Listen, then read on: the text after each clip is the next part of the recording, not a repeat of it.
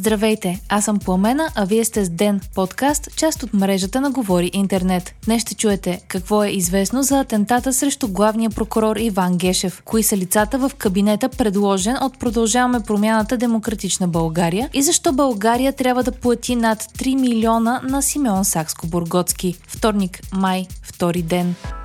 Вчера е станал инцидент с кортежа на главния прокурор Иван Гешев. За това съобщи главния секретар на МВР Петър Тодоров. Взривно устройство е избухнало на пътя между Самоков и село Ковачевци, когато по него е минавал кортежът на Гешев. Няма пострадали. Още вчера ръководителят на Националната следствена служба Борислав Сарафов определи инцидента като терористичен акт. Вдигнати са всички служби и разследването по случая вече е в напреднала фаза. На пресконференция днес служебният вътрешен министр Иван Демерджиев заяви, че има заподозрени за опита за атентат срещу главния прокурор. Според компетентните органи органи, организацията на атентата е много професионална, като е планирана и подготвена дълго време и има няколко участници. Стана ясно и че дори и да е имало попадение, видът на взривното устройство не му позволява да преодолее защитата на автомобила, в който се е возил Гешев. Дори при директен взрив, пътниците в купето е нямало да пострадат. Заместник директора на Националната следствена служба Ясен Тодоров каза пред БНТ, че сред заподозрените е групата около Красимир Каменов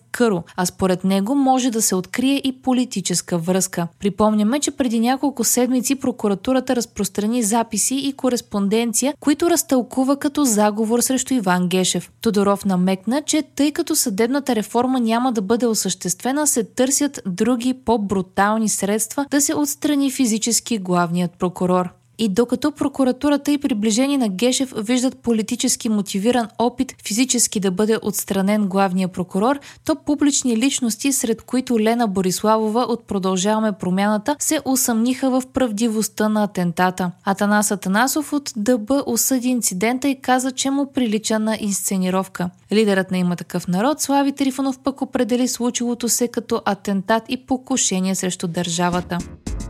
Коалицията Продължаваме промяната Демократична България представи проекто кабинет Тенков на пресконференция днес. В програмата на кабинета са заложени пет основни приоритета с времева рамка от 18 месеца. Те са влизане на България в Шенген и в еврозоната, борба с инфлацията, изпълнение на забавените условия и мерки по плана за възстановяване и устойчивост, промяна в подхода при подбора и финансирането на регионални проекти. Основните лица в кабинета са предимно от Продължаваме промяната. За премьер е номиниран академик Николай Денков. Той беше министр на образованието в кабинета кабинета Петков и бе номиниран за министър-председател и в предишният парламент. За министър на финансите, който да отговаря за управлението на европейските фондове, е номиниран Асен Василев. Андрей Янкулов е предложен за министър на вътрешните работи. Даниел Лорер отново е предложен за министър на иновациите и растежа. Николай Денков заяви, че ще се търси подкрепа от другите партии по отношение на законодателни и управленски политики, но няма да се влиза в преговори за персоналния състав на кабинета. Лидерът на най-голямата партия в парламента, Бойко Борисов обаче, повдигна именно този въпрос. Борисов заяви, че предложеният от ППДБ кабинет е неприемлив, тъй като в него участват Асен Василев и Николай Денков, което го прави строго партиен, но той може да бъде обсъден и коригиран. Лидерът на ГЕРБ намекна, че за да подкрепи кабинета, трябва в него да участват и кадри на партията му. В типично негов стил коментира участието на Асен Василев в кабинета, като каза, че единственият приятел на Асен Василев се казва Бойко Борисов.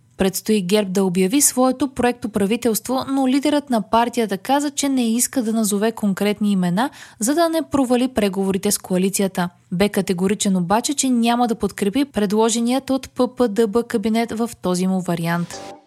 Вашингтон разсекрети данни, според които руската армия е изгубила поне 100 000 души само в битката за град Бахмут. САЩ смятат, че в последните 5 месеца на кървавите сражения, продължаващи вече 10 месеца, животът си са изгубили повече от 20 000 души, а 80 000 са били ранени. Повечето от тях са от частната армия Вагнер. Западът определяше стратегическото значение на Бахмут като незначително, но градът се превърна в повратна точка и за украинската и за руската страна, като бойното поле често се сравнява с месомелачка и се смята, че и двете армии дават огромен брой жертви там.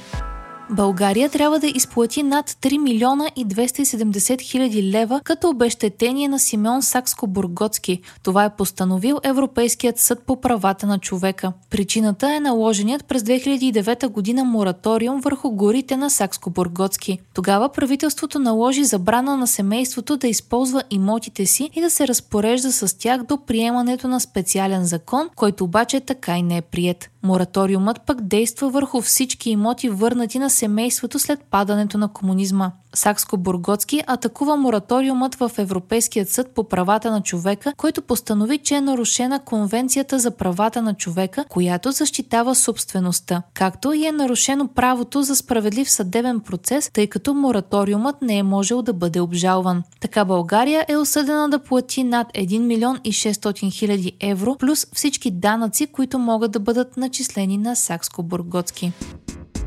Конфликтът в Судан заплашва да се превърне в регионален и дори по-масштабен проблем, сигнализират от ООН. Според Върховният комисариат за бежанците над 800 000 души биха могли да избягат от сраженията в Судан. До този момент най-малко 73 000 души е трябвало да напуснат домовете си и да емигрират в съседни на Судан държави. В последните дни американци, саудити, суданци и жители на други страни масово се евакуират от държавата по море. САЩ са организирали два конвоя за евакуация. За съжаление няма сигнали, че конфликтът може да затихне скоро, а ООН заяви, че хуманитарната обстановка в Судан е критична. До този момент, според официалните източници, са загинали близо 530 души, а 4600 са били ранени, но се предполага, че реалните числа са много по-високи. Припомняме, че конфликтът в Судан избухна внезапно на 15 април след месеци на напрежение между армията на страната и паравоенни организации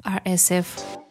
Вие слушахте подкаста Ден, част от мрежата на Говори Интернет. Епизода подготвих аз, Пламена Крумова Петкова, а аудиомонтажа направи Антон Велев. Ден е независима медия и разчитаме на вас, слушателите ни. Подкрепете ни, като станете наш патрон в patreon.com Говори Интернет и изберете опцията Денник.